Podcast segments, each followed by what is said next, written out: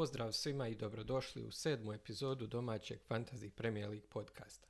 Ja sam vaš domaćin Damir Defterdarević, a i za nas je vrlo zanimljiva fantasy sedmica. Znam da sam za svako kolo dosad rekao da je bilo zanimljivo, ali ovo je stvarno bilo puno neočekivanih događaja i stvarno se osjeti da je sezona u punom zamahu. Format epizode će biti isti kao i prošli put, analiza prošlih kola i pregled rasporeda. Izdvojena analiza nekoliko igrača i izbor kapitena. Prije početka, hvala svima koji su zapratili podcast na Facebook stranici i učlanili se u ligu. Lijepo je vidjeti da liga raste i imamo par iskusnih igrača, što mi je jako drago. I još da kažem da sam otklonio manje probleme sa kvalitetom zvuka, tako da bi sada to trebalo biti kristalno čisto. Sada je vrijeme da lagano započnemo epizodu.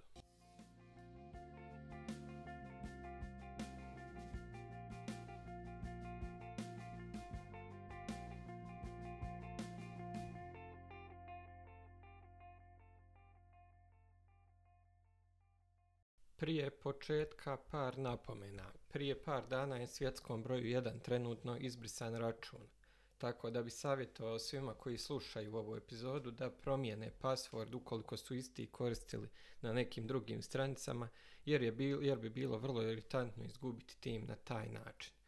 Ovaj tip tvrdi da nije prekršio nikakva pravila i da mu je provaljeno u račun, a ako istina nadam se da će možda biti neko rješenje za to. Druga stvar, nakon ovog kola nam slijedi međunarodna stanka. Tu bi moglo da bude svega od korone pa do ozljeda, tako da ako se dvoumite možda da iskoristite wildcard sada ili nakon ovog kola možda je bolje sačekati. Ali to naravno ovisi od vaše specifične situacije. Toliko o tome, sada otvaramo odmah sa susretom dva favorita za osvajanje lige, utakmicom Chelsea i Citya. Završilo je minimalnom pobjedom gostiju golom Žezusa. Do sad sam u svakoj epizodi hvalio Tuhela, međutim ovaj put ih je City naigrao. I hiperdefenzivni pristup Chelsea nije upalio protiv ovakvog Citya. Dodatni udarac je da za sad odličnog Jamesa, koji bi prema zadnjim informacijama mogao biti više od mjesec dana van terena. Saznali smo i da je Kante pozitivan na COVID, što je svakako problem i nadamo se da će on brzo ozdraviti i da niko drugi iz ekipe nije pozitivan. Što se tiče Chelsea, teško je komentarisati igrače zbog toga kako je tim bio postavljen. Lukaku je dobijao jako malo lopti, ali eto, sumnjam da iko očekivao previše bodova od njega ovo kola. Obrana je odigrala solidno i taj gol koji su primili je bio dosta nespretan, s tim što ih Mendy jeste izvukao nekoliko puta. Obrana ostaje njihov glavni adut za sad. Idući je relativno bezopasni Southampton, a što se, e, što se tiče Citya, e, situacija je standardno zanimljiva. Odlična partija obrane, moram da izdvojim kancela koji je izgledao, osigurao e, stalno mjesto, izgledao je stvarno dobro. Koliko to može biti sigurno do duše kod Pepa. Foden se polako vraća u formu dok je Ferran Torres ostao na klupi. I sada protiv PSG-a i u Ligi prvaka. Ostajem fasciniran Pepovim izborima u ovom slučaju. Izgubili su 2-0 od Pariza u srijedu, ali City je već do sad imao ovakvih incidenata u Ligi prvaka i to nije previše utjecalo na ligašku formu. Pogotovo što im širina klupe omogućava ravnomjernu rotaciju. E, za sad su ovdje najbolje prošli igrači koji imaju Edersona ili neki nekoga drugog od obrambenih igrača. I oni će se toga sigurno nastaviti držati. Iduća utakmica je do duše protiv napadački raspoloženog Liverpoola, ali tu se može svašta dogoditi kao što smo vidjeli u prošlim sezonama. Tako da ako imate Cityjeve igrače e, koji imaju ikakav e, napadački potencijal, e, mislim da je pametno da ih startate. Slijedi nam utakmica Manchester Uniteda i Aston Ville koja je završila 0-1 pobjedom gostiju. Villa je pobjedila golom Hausa pri kraju utakmice utakmica o kojoj se jako puno pričalo, posebno zbog zadnjih nekoliko minuta, vjerovatno i tema kola je bila taj jedan esterac koji je promašio Bruno. Ja iskreno nemam puno tu da dodam jer nemam pojma kako će se situacija riješiti. Ja ću opet ponoviti da je bolje imati Ronalda nego Bruno u timu, iako Bruno stvarno solidno igra zadnjih nekoliko kola. Iduća utakmica je protiv Evertona koji je imao loših obramenih predstava ove sezone, ali su se malo popravili u zadnje vrijeme, ali svejedno mislim da bi tu moglo biti bodova za Unitedove napadače. Usprkos lošoj predstavi, Greenwood bi trebao startati za vikend. Luke Shaw se ozlijedio i usrećio vlasnike sa okruglih nula bodova. I ne znamo hoće li biti spreman za vikend. Ozlijedio se i Maguire, ali ne znam koliko je ozbiljno. Tako da je obrana u Uniteda u malim problemima. U svakom slučaju ogromna količina igrača je već prodala Shoa zbog loših predstava, ali i zbog lošeg rasporeda. I Ronaldo se nije proslavio posebno u drugom poluvremenu, ali ipak zabio je u zadnjoj minuti Villarealu, pa možda to nekako utječe i na moralu Unitedu u nastavku. Što se tiče Vile, ona se odlično postavila i drugi put zaredom sačuvala mrežu. I možda vidimo i neki povrat forme. Cash, na primjer, je opet ponudio dobru partiju i moj je favorit iz njihove obrane, dok mislim da napadače ima i boljih opcija za njih. Iduća utakmica je protiv Tottenhema za kojeg iskreno nemam pojma šta da mislim. Ukoliko igrali kao protiv Arsenala za vikend, onda su u velikim problemima. Zatim slijedi utakmica Everton protiv Norića koji je Everton pobjedio 2-0 golovima Dukurea i Tausenda. Očekivana pobjeda domaćina protiv favorita za ispadanje e, Norića. Dosta je tu veznjaka koji u zadnje vrijeme ubadaju bodove, ali i dalje mislim da je ovdje Gray najbolji izbor. E, iduća utakmica je protiv Uniteda i vjerujem da će biti interesantna, dva dosta nepredvidljiva tima. Ako imate Greja, mislim da je dobro da ga startate, ali to bi bilo otprilike to što se tiče Evertona, a za Norwich stvarno nemam ništa da kažem, eto, znam da je nekoliko ljudi ubacilo Pukija koji svakako može da zabije e, tu i tamo, međutim mislim jednostavno da ima boljih opcija za sada, pogotovo što imamo u zadnje vrijeme dosta jeftinih opcija koje su izašle. Zatim nam slijedi utakmica Lidca protiv Vestema koja je završila rezultatom 1-2. Golove su zabili Rafinja i Antonio uz jedan autogol. Za Rafinju nisam bio siguran dok samog početka hoće li početi, ali na kraju je stvarno odlično odigrao s obzirom na stanje u timu i to mi je naravno drago jer sam za njega navijao od samog početka sezone. Moram još da izdvojim i Melija koji ih je više puta spasio. Međutim, morao je ranije Rafinja da napusti teren i očito je da ima nekih problema, tako da opet upitan za vikend. Bamford i dalje out, a zato opet čekamo i oslanjamo se na Bielsinu iskrenost u petak. Kao što sam rekao, usprkos odličnom rasporedu, za sad jedino Rafinja ostaje dobra opcija. West Ham je opet bio bolji tim i primili su gol u kontratoku igre. Međutim, imali su problema sa finišom, ali Antonio ipak u zadnji čas lijepo zabio. Benrama je opet bio živahan i čak dobio i bonus poen, dok je obrana opet svojom direktnom greškom primila pogodak. Sada se priča i da je Coufal možda ozlijeđen, valjda će nam moje otkriti više, a saznaćemo i u četvrtak veče. Napomena da se ova epizoda snima u četvrtak ujutro, tako da e, po, neki posebni update će biti objavljeni na Facebook stranici ukoliko bude nekih promjena. Što se tiče Vestema, njihova iduća utakmica je protiv Brentforda, a tu nekako mislim da bi moglo biti golova i za jedne i za druge. Zatim slijedi utakmica Leicester protiv Burnleya koja je završila 2-2. Odličan dan za Vardijeve vlasnike, on je zabio dva gola i autogol i nastavlja igrati u odličnoj formi. Međutim, to je otprilike sve pozitivno što imam da kažem o Lesteru jer ostatak sistema očigledno neštima baš najbolje. Ipak iduća utakmica je Palas, tako da oni koji su imali kapitena Vardija će to vjerovatno ponoviti. Dok ovdje inače slaba obrana možda izvuče bodove. Burnley s druge strane standardno ne, nosi, ne nudi previše u fantaziji smislu, novi igrač Korne je zabio, ali se i ozlijedio i morao napustiti teren.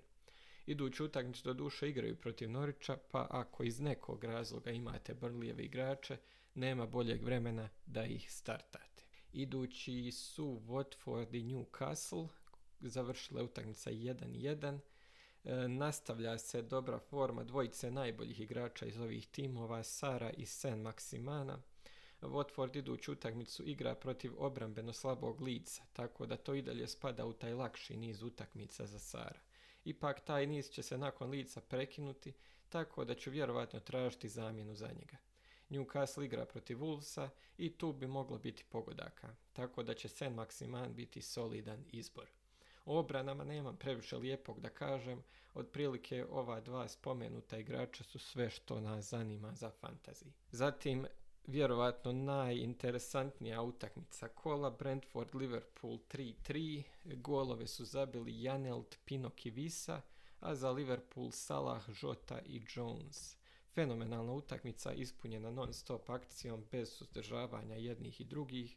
U Brentfordu opet moram da pohvalim Tonija, izuzetno inteligentan igrač koji ovaj put upisao i asistenciju. E, inače, vrlo borbena predstava Brentforda koji su odlično koristili duge lopte s kojim se obrana Liverpoola nije najbolje snalazila. Iduće imaju West Ham, tako da ima nade za bodove Tonija, možda Mbuema ako ga imate. Ostatak igrača ipak ne bi preporučio jer smatram da ima boljih opcija. Bitno je reći da se ozlijedio glavni štoper Pinok, tako da je to dobra vijest za napadača West Hama. E sad Liverpool. Salah je zabio, iako je komotno mogao zabiti još dva gola. Isto vrijedi i za Žotu, koji je pondio i nešto slabiju partiju protiv Porta.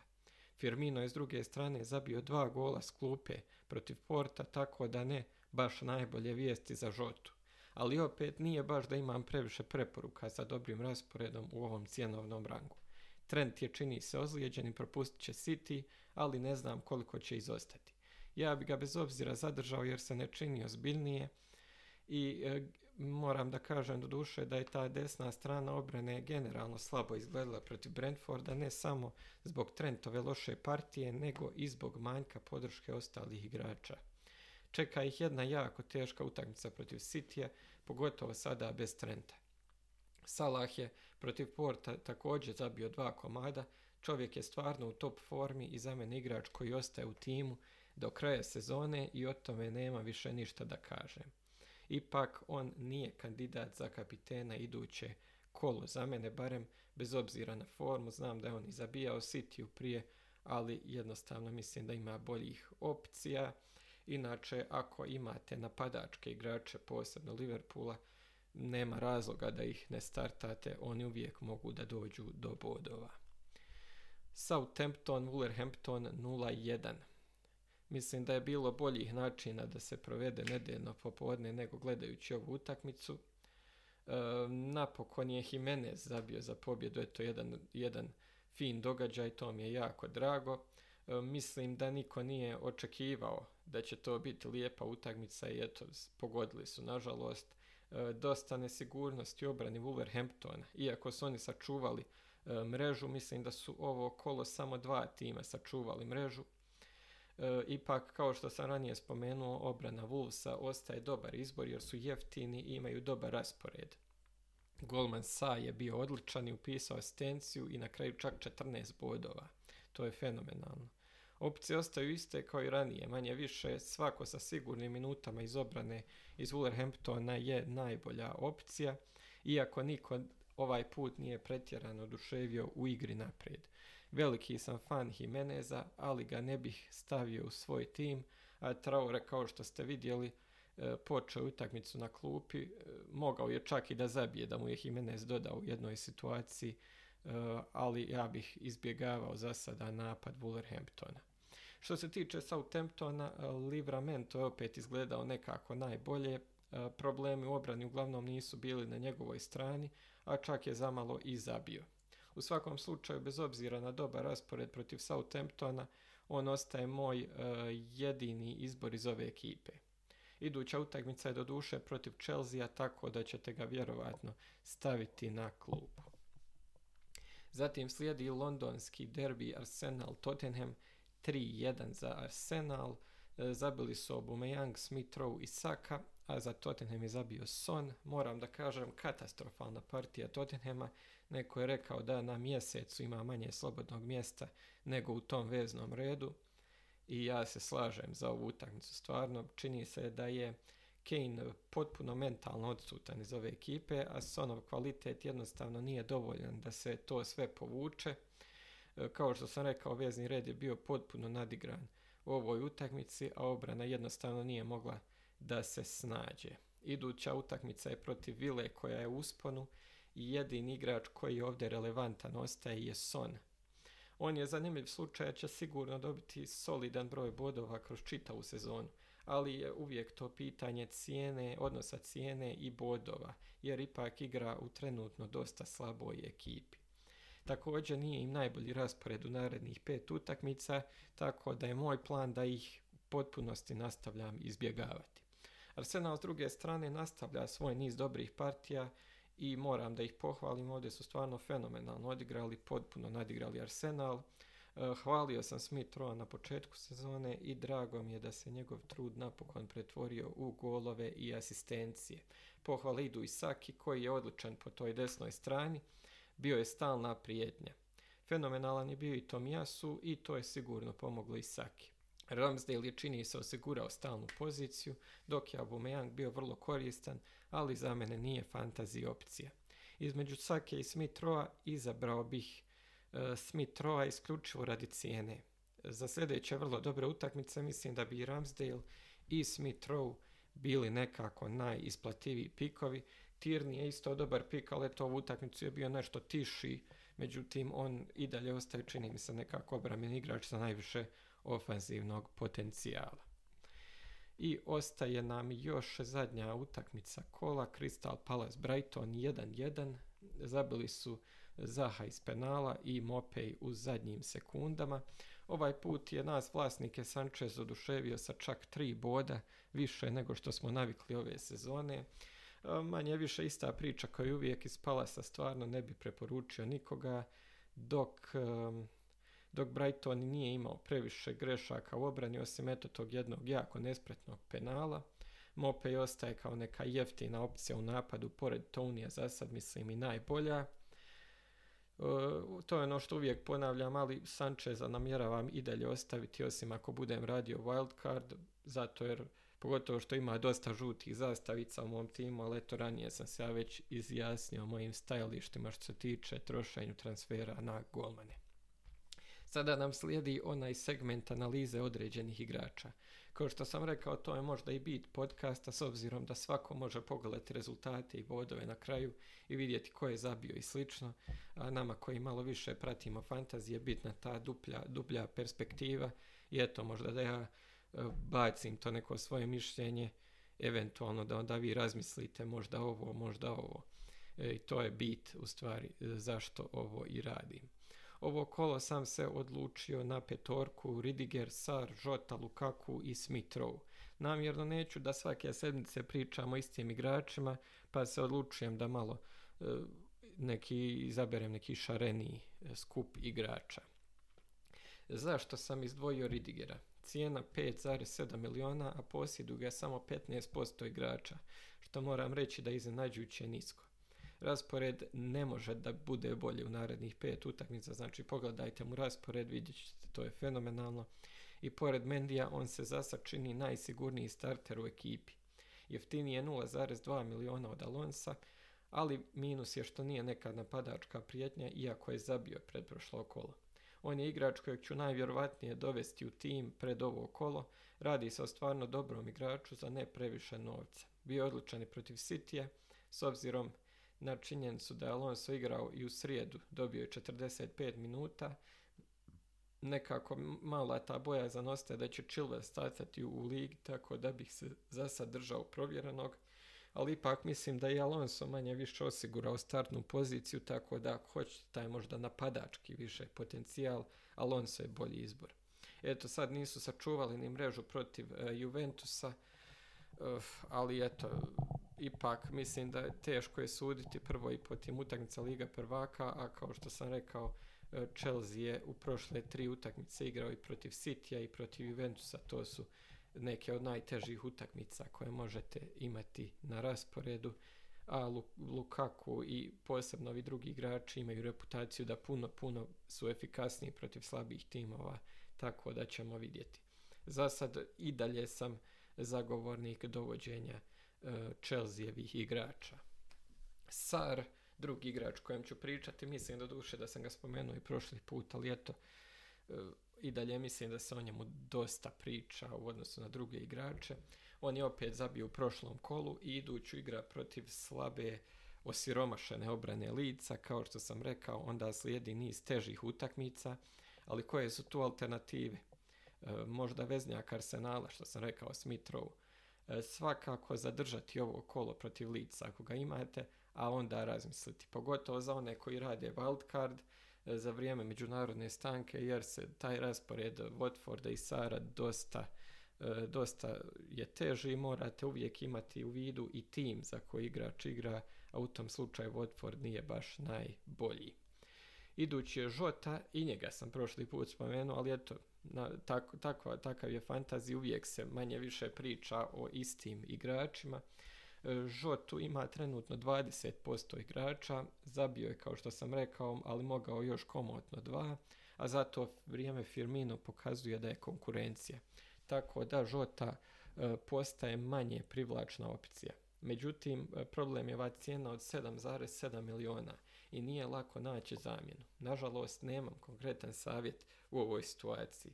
Ako ga imate, mislim da nije prioritet da ga izbacite. On stvarno dolazi u dobre pozicije, uvijek ga vidite u dobroj poziciji, ali taj finish izostaje. Ako taj finish proradi, onda će to biti fenomenalno. Zatim Lukaku. Lukaku nije zabio već tri utakmice za redom, ali se ipak radilo, kao što sam rekao, o vrlo teškim protivnicima. U svakom slučaju Chelsea ima nevjerovatan raspored i ono što sam posebno rekao, Chelsea, e, odnosno Lukaku ima tu reputaciju da puno, puno efikasniji protiv slabih timova. E, mnoge sada zanima taj manevar Ronaldo Lukaku po meni je bitnije da se prvo odradi taj United Chelsea transfer u obrani, na primjer Shaw Ridiger, a tek onda da to odradite u napadu. Ja i dalje mislim da je to dobra ideja, ali vjerovatno ne prije ovog kola. Moram do duše da kažem da taj izvor lopti za Lukakua ne izgleda baš najbolje, a bez toga teško da ćemo vidjeti neke veće brojke. Nije mi isto tako lako reći da treba izbaciti Ronalda pa ću se zato i suzdržati od toga.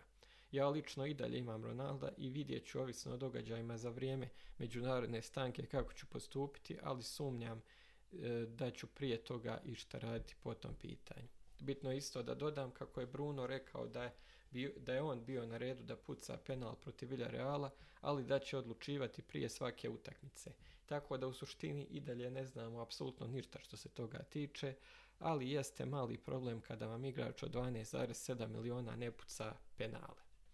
I zadnji igrač kojem ću pričati je Smith Rowe, fenomenalan igrač koji do sad nije imao sreće, ali sada ga spominjem jer košta samo 5,3 miliona i zato što će mnogi koristiti wildcard u narednom periodu, pa ga nudim kao jedan jeftin ulaz u Arsenalov napad. Njegov raspored je odličan, on je garantovan starter i statistika mu ide u prilog. S obzirom da imamo mnoštvo dobrih opcija u vezi i obrani, moguće je da ga možete zabiti, odnosno staviti kao petog veznjaka koji može svakako da donese bodove. Tako da jedna preporuka od mene za njega i ima blagu prednost nad svakom, kao što sam rekao, uglavnom zbog te niže cijene. I to bi bilo to što se tiče analize igrača, sada idemo na izbor kapitena još jedno jako teško kolo za izbor. Stalni kandidati imaju jako težak raspored.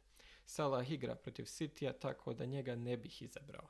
Lukaku s druge strane igra protiv Southamptona, e, koji do duše nije nimalo naivan u obrani. Ipak, on mi se čini kao najbolji kandidat ovog kola. Iza njega vjerovatno je Antonio protiv Brentforda, ali West Ham igra i Europu u četvrtak, ova epizoda se snima prije te utakmice, tako da postoji taj faktor umora, a naravno moguće su i neke e, promjene u West Hamu. Isto tako je pitanje hoće li igrati otvoreno Brentford kao protiv Liverpoola ili defanzivnije. Ronaldo protiv Evertona je zanimljiv slučaj i on je opcija prema kojoj ja trenutno naginjem, ali opet United ne izgleda baš najbolje u zadnje vrijeme. Bez obzira na ovu sapunicu prošlo kolo i nekoliko loših kola, imam osjećaj da bi ovdje ipak moglo biti bodova za Ronalda. Kao što sam rekao, Vardi protiv Palasa. Ako imate Vardija, pretpostavljam da će on biti vaš izbor. Kao što rekao, teško kolo za izbor, ali ako imate Lukaku, on je vjerovatno vaš izbor. Ako ne, e, pretpostavljam što se tiče popularnih pikova, onda bi to bio Ronaldo. Za sve ostale možete slobodno da bacate novčić, toliko od prilike i ja mogu da pomognem sa izborom kapitena. Toliko od mene za ovu epizodu. E, sretno u narednom kolu.